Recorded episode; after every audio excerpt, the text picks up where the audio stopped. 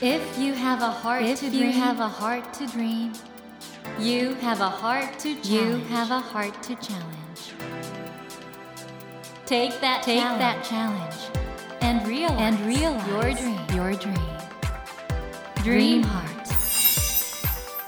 ドリームハート政教新聞がお送りします皆さんこんばんは茂木健一郎です 東京 FM のスタジオから全国38局ネットでお届けしています。ドリームハート。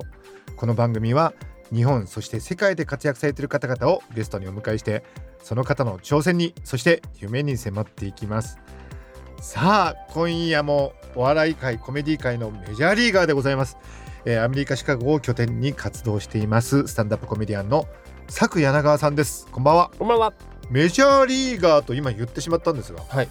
なんとサクさんは子供の頃は野球に夢中でメジャーリーガー目指してたと、そうですね。イチローさんとか松坂さんが海を渡った頃っていうのを野球を始めたぐらいだったので、いつかはメジャーリーガーになりたいなと思ってました。これポジションは？僕ずっと内野手だったんですけど、ショートを中心にずっとやってまシした、ね。ョートストップで甲子園とかは？いや僕だそれ結局行けずにそこが人生で唯一有言実行できてないところです。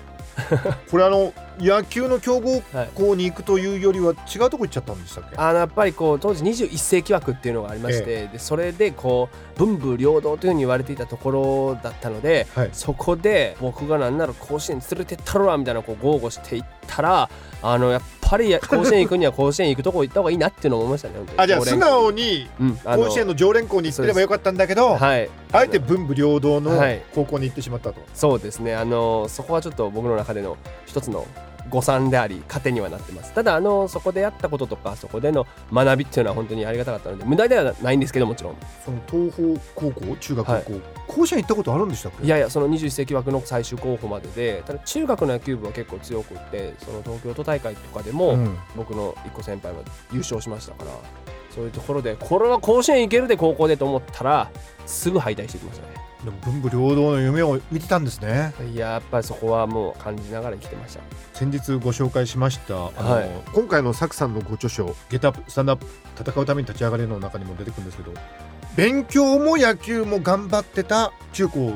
だったと。あーまあでもあの本当に必死では やってました。ただ勉強は正直あんまりやってた記憶ってなくてもう野球の練習が本当にとにかくしんどかったんで現実逃避でずっと映画見てそれこそアメリカのコメディ映画をたくさん見てで音楽をもうずっともう掘り下げながら最終的に野球の遠征行く時とかのバスの中でひたすらもうなんかあのアイリッシュのなんかもうトラッドとかあのインドネシアのガムランの曲とかずっと聴いてたりとかしたんで。オタクですかね？意いや僕はあのオタク気質だと思うんですけど坊主の色黒になってたオタクでしたね野球部の、あーなかなかない組み合わせだと思うんですけどね。いやーだからこうねまさかそれこそバスの中でイヤフォンでそんなん聞いてるとは思われてなかっただろうなと思いますけど。ということで、えー今夜も本当にユニークな方です。アメリカシカゴを拠点に活動するスタンダップコメディアン佐久柳川さんをお迎えしてこれまでの人生をね振り返りつついろいろお話を伺っていきたいと思うんですけど、はい。もう今すでにスターですからこれからますますビッグになるんで先物買いというかあれですよね。先行投資。先行投資ですよね 皆さん今日の番組そういうことですからね。ですか？らよく聞いて先行投資してください。じゃあこの後どうぞよろしくお願いします。ドリームハート。それでは今夜も詳しくお話を伺う前に佐久柳川さんのプロフィールをご紹介します。佐久柳川さんは1992年奈良県のお生まれです。大阪大学在学中に単身渡米しアメリカのコメディクラブで舞台に立ち始めますその後これまで数多くのスターを輩出したシカゴの名門コメディ劇団セカンドシティでデビューを果たすと全米でヘッドライナーとしても公演されます。現在はシカゴの複数のクラブにレギュラー出演し年間なんと400本以上のステージに立っていらっしゃいます。しかもアメリカのみならずアフリカやヨーロッパを含めた10カ国以上でツアーを行い日本でもフジロックをはじめテレビやラジオにも多数出演されていらっしゃいます。そして先日ご自身の半生を書かれたご著書「ゲットアップスタンドアップ戦うために立ち上がれ」を発売されました。ということなんですけどもサクさんおじい様が作家なんですよね。そうなんですよ。それこそライオン奥様劇場とか、ええ今あの脚本を書いてたりとかする歌人まあ、えいろんなことやってた人で。そしてあのビルボードのはい。ショーの最後におはい。じい様についてのネタをされてましたけど、ええ。あれ嘘でしょ？あれほんまの話。ちょっと嘘でしょだって。あのいやあのフジロック中に亡くなったっていうのはほんまですけど最後のあのオチの話っていうのはあれはもうネタ。あよかった。おじい様が病床ではいはい。コメディアンだったら面白いこと言ってみろってはい。ね、で無茶ぶりしてきて最終的に僕のジョークで亡くなったっていうのはあれはもうオチのためにですよね。作びっくりした。でもあのなんか作家のおじいさんがいらっしゃったってことは影響あったですか？あのやっぱり小さい時から例えば父も含めて誕生日プレゼントクリスマスプレゼントっていうのはゲームとかをねだっても必ず本にしなさいって坂口安吾とかの本がボンってきた時とか全集遠藤周作とかありましたけどね坂口安吾来たんですか？坂口安吾来ましたね。何歳の時ですか？それ小学校4年生。10歳の時でしたちょっとちょっと。小学校4年で坂口安吾来てどうしました？いや僕意外と随筆が、あ面白くて表現がすごいなっていうふうに思ってそれこそなんかこうラムネっていうのを誰がこう名付けたかみたいなとこから発展していく、うんうんうん。多分もともと連載だったと思うんですけど、はい。そういうのとか読んでああええなと思ってたりしましたね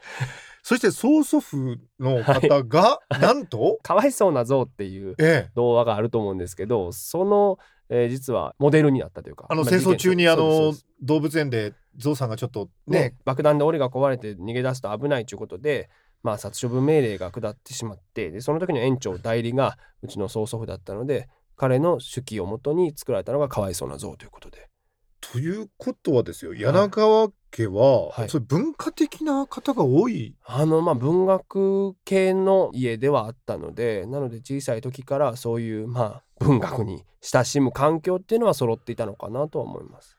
これはやっぱりアメリカ行ってスタンダップコメディをやるはい、必然性がありますね。やっぱりあの実はスタンダップコメディも ええ。マーク・トゥエインなんかがスタンダップコメディ用語の結構いろんなのを作ったりなんかうんうん。してるので、文学との親和性も強いですし。サクさんもあれですよね。肩書きはコメディアンであと同時にライター、はい。あの作家という側面もあるんですよね。やっぱりこう自分の言葉で喋るのでそれをこうどういう構成をしていくかとかその作品作りっていうところにおいては作家としての側面というのは非常に強いと思います。ということはやっぱりあのなんかあるのかなそういう。あのお父様は何とおっしゃってます？スタンダップコメディやるっていうことについては。あの父はそこに関してはあの好きなことをしなさいともう好きなことね舞台はいらっしゃってます？いやいや来たことないですね一回も。やっぱりこう僕もそうなった瞬間にまあ緊張するので いいんじゃないかなと思って遠くから見ていていただければ。あのサクさんあの NHK がね、はい。あのサクさんのドキュメンタリーをはい。BS で流したじゃないですか、はいはいはい。ああいうのってご覧になったんですかね？ご家族の方は。ああどうですかね。話はあんまりしてないですけどただやっぱりなんかこうああいう作品に取り上げていただくことでこうそれこそね親戚であったりとか、ね、アメリカで遠く離れているんですけどこんなことしてるんだっていうのが伝わるという意味ではすごくありがたいですしあの番組とかも本当に去年の3月うにん。撮影に、まあ、来てくださったんですけど来た初日にロックダウンしたので。そうだよね。だからもうとにかくあの生活感取っときましょうみたいになって、僕もやっぱり料理しますからあの何でもできますよって言って冷蔵庫開けたら芽キャベツと砂肝しか入ってなかったんで その中で何を取るかってところでカットされてましたねやっぱり。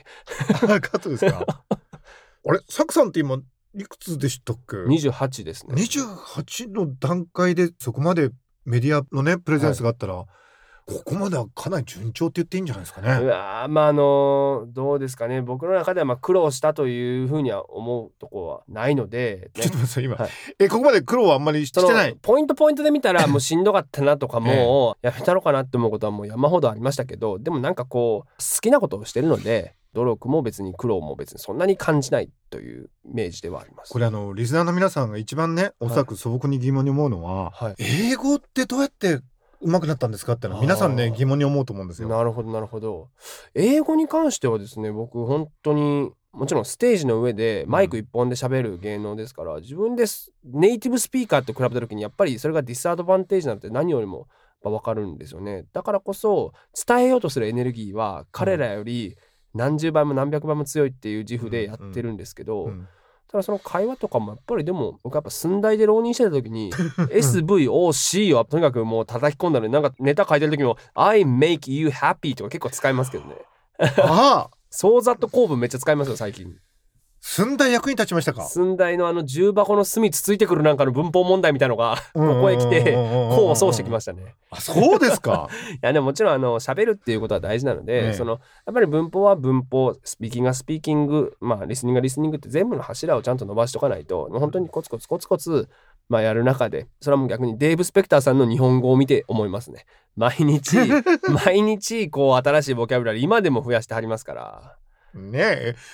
デイブさんは随分お付き合いが長くなったんですか？デーブさんもそうですね。5年ぐらいの付き合いだと思います。大学時代に手紙を便箋10枚で出したところから始まったんですけど。でもその時はすぐにはお返事全く来なかったです、ね、さなかったんだけどちゃんと。そうです。ね後で覚えててくださってっていうことで、はい。律儀な方ですね。いや本当にまめな方ですし愛のある方だなというのは思いますね、うんうんうんただやっぱ僕ネタとか作る時は全部こう一回ネタを書いたらデーブさんに一応送るようにしていてワードファイルで。そうなんですか？でデーブさんが面白いって言ったものに関しては全部ボツにして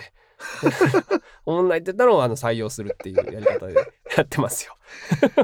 本当なんかそういう意味においてはあのいろんな人との出会いがあったと思うんですけど、フジロックに行ったきっかけってのも、フジロックはもうあの完全にもう草野球からで実を言うと。えどどういうことですか？草野球趣味として、ええ。あの日本にいる時やらせていただいてるんですけどそのチームがたまたまこうミュージシャンのチームで、うん。そこにルースターズってバンドのあの池畑さんってはいいうはいはいはい大御所ですよね。もう本当に大御所の方がええ。ファースト守ってはって、えあええ？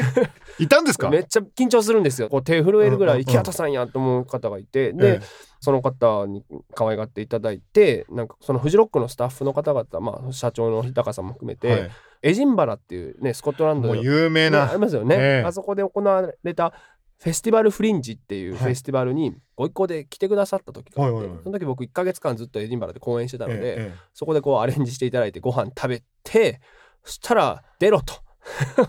言っていただいて出ることになりましてスタンドアップコメディアンとして初めて2019年23ステージやってきました。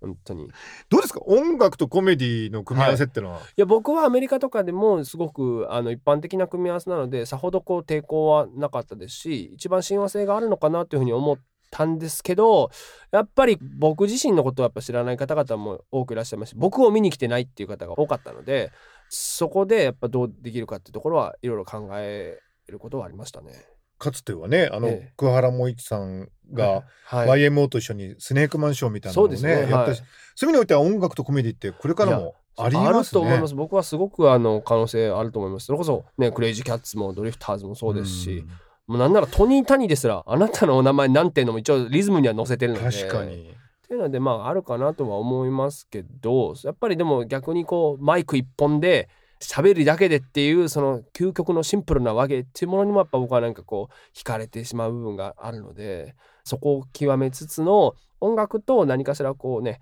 えーお互いやっぱこう視点を表現するものだとも思うのでそこで共演できたらなと思います。サクさんあの、はい。ネタはねはい。なんと今でもはい高校の時のノートにそうなんですよ。母校のノートがやっぱりそれこそ一番初めのショーをやったえ時にもそのノートに書いていたのでええ。学校の購買部で売ってるんですけど、はい。そこのノートにずっと書いてだから帰ってきた時は購買部に行って大量に購入してます。えあ今あのスタジオ内にですね、はい。サクさんの高校の購買部で買ってきたノートの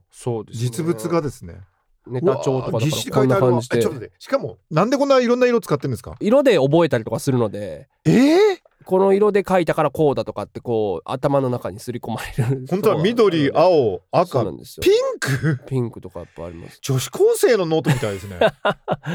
えどういうこと？常に僕カバンの中に20色ぐらい同じブランドのペンを入れてるので。女子力高。ね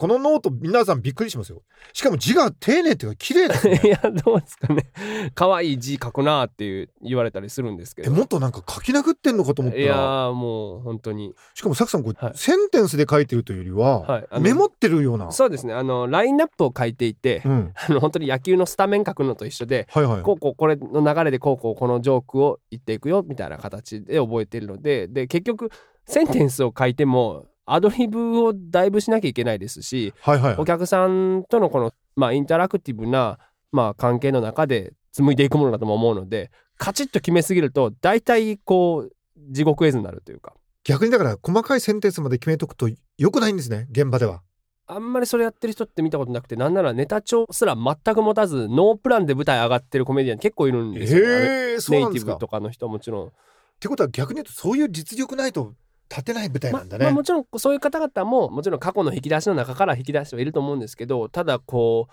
インプロというかそのライブのお客さんをどれだけ楽しませるかっていうところで日に日に毎回毎回変えるっていうのは一つのやり方だとは思いますね。これねサクさんねもちろん日本でもね、はい。お笑い芸人の方はスターではい、いろんな活躍されてるんですけど、はい改めてアメリカのスタンダップコメディアンっていうのははい。どんな存在なんですか、うんやっぱりこう尊敬される存在なんだろうなと。もちろん成功した人はという、もちろん条件付きですけど尊敬される存在だとともに今はやっぱオピニオンリーダーだと思う思います。あなんかニュースとかあった時にこの人どう考えるかとかそうですね。聞きに行くみたいなだと思います。あとはそれこそじゃあブラック・ライブスマターが起こった時も、その黒人の自分の立場からどういうふうにこれに向き合って周りの人を巻き込んでいけるかっていうかそれはもちろんプロテストに行こうっていう意味ではなくこういうふうなことがあるからこそみんなで考えようっていうことをそれこそ笑いにして伝えることができるっていう側面もあるので、あのサクさんあの今中国はねこれだけ経済的に上がってきて、はい。アメリカと中国の関係どうなるかっていうのが今注目されてますし、はい、それからカマラ・ハリスさんははい。初のアアジア系の副大統領副大統領ってことで今アジア系の人がアメリカでも注目されてると思うんですけど、はい。そのあたりやっぱりアジア系のコメディアンであるうん。サクさんにとっては追い風ですかね？そうですね。やっぱりアジアの人のこれまでアジア系コメディアンっていうのが人口に対して明らかにコメディ界で少なかったんですよね、うん。だからこそ、まあ、僕らの声というかそういうものを笑いにして届けなきゃいけないし届けられる時代になってると思うのでで特にその中で Asian American の人たちとはまた違った視点を僕は日本生まれ日本育ちとして持ってるのでなんかこう変な自虐に終始せずにその視点というものを伝えていけるっていうようになっていきたいなというのをモットーに頑張ってます。映画界ではね、うん Crazy Rich Asians がはいあれだけ大ヒットして。そうですね。だからあれは本当に勇気づけられた作り手の方もやっぱ多かったと思いますしついにあのスーパーヒーローに関してもアジア初のシャンチーという映画ができたりするっていうね、うんうん情報も流れたりしてますから本当にアジア系としてもアメリカの中で存在感というのが増してくる時代なんだろうなと。ただねアジア系である以前にやっぱり僕一人の人間というところと見せていきたいなとも思うのでこのバランスだと思います。まあ、とにかく皆さん今回ですね産業編集センターから出ています「 Get Up Stand Up 戦うために立ち上がれ」本当にサクさん戦ってきてますよねっていうか行動の数が多すぎちょこまかしてます。ちゃんとしかも長いスパンで目標夢を持って、はい、そのために逆算して今何をすべきかってことをねそうですね。されてますもんね。やっていかないといけないなと思ってます。逆に言うと僕この「ゲットアップスタンダップはあのもちろんあのスタンダップコメディに興味ある方にも読んでいただきたいんですけどはい。人生論っていうかあこうやって人生って挑戦して夢を実現していくんだっていう勇気づけられる本だなといやありがたいです本当に。たくさん売れてほしいですねいや そうですね。やっぱ家賃を払いたいので。家賃大変ですか？家賃めちゃめちゃ上がってきてます最近。あそうかかずっと初めシカゴ行った時は東京と大阪の間ぐらいですわって言ってたんですけど、ちょうん東京凌駕した気がしますね。じゃあ頑張らないといけないと。そうなんです。皆さんぜひ買ってください。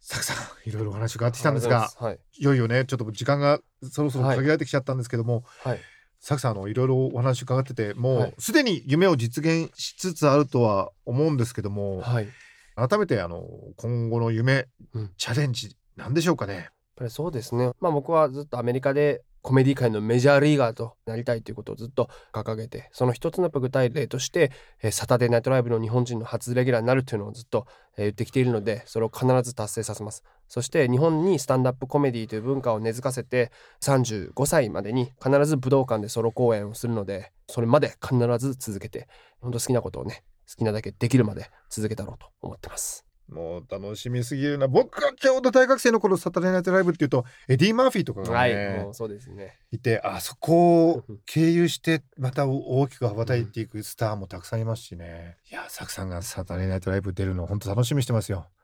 その時は僕もニューヨークのスタジオに観覧に行きたいな。お待ちしてます。はい本当に皆さんあのぜひ佐久柳川さん応援するんだったら今からですよ。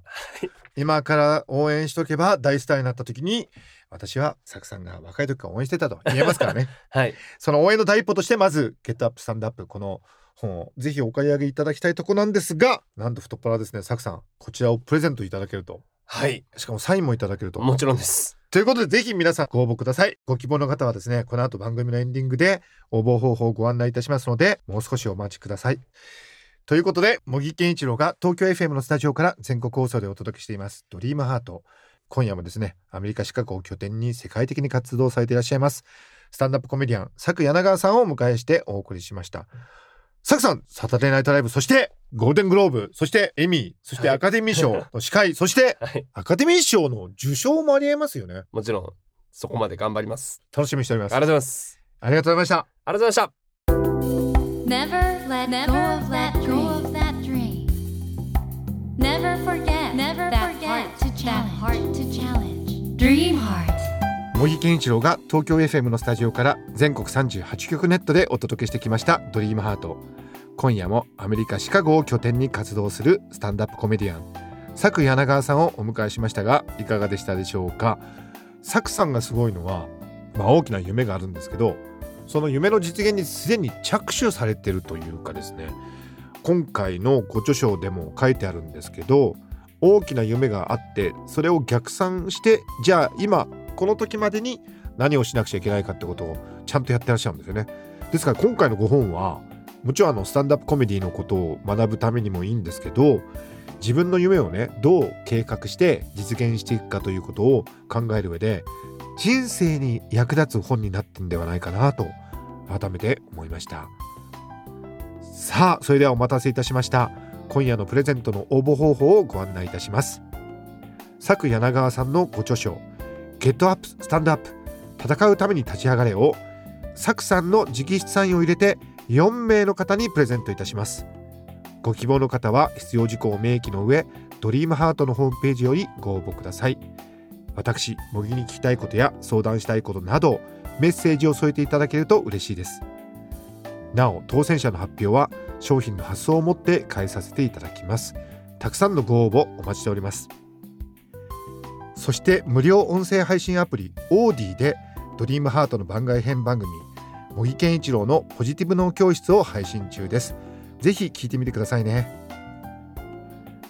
さて来週のお客様は講談社より小説レモン先生でデビューされる現在18歳の注目の新人作家玉川香織さんをお迎えします。玉川さんは現役の学生さんということでどんな方なのでしょうか？私もお会いするの楽しみです。ぜひ来週も聞いてくださいね。